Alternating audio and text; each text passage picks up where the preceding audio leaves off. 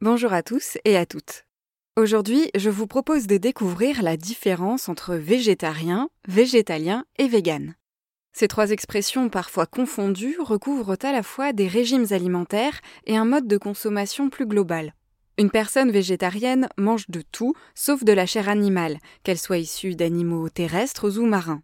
Le poisson et les produits de la mer ne font donc pas partie de ses repas, au même titre que la viande rouge et la volaille.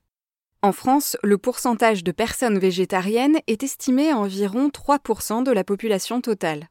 Ce chiffre varie en fonction des pays, ainsi il s'élève à environ 14% en Suisse et oscille entre 20 et 40% en Inde en fonction des études.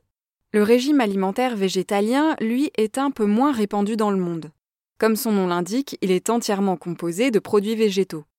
Une personne végétalienne ne mange donc pas de chair animale, mais exclut également de son assiette les produits issus d'animaux comme les produits laitiers, les œufs et le miel. Ces trois catégories de produits nécessitent en effet d'exploiter des animaux pour se les procurer.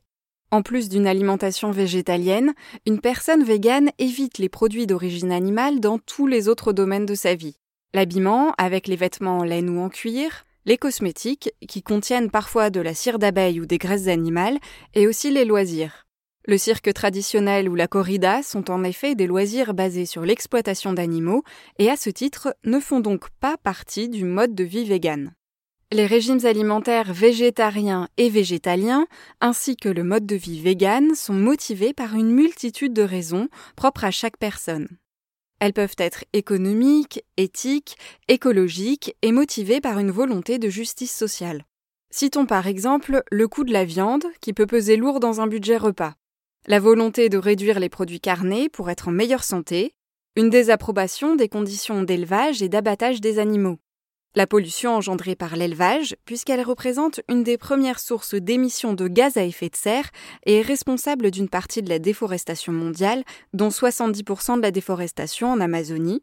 Et puis bien sûr les réflexions éthiques sur le bien-être animal et le respect des êtres sensibles.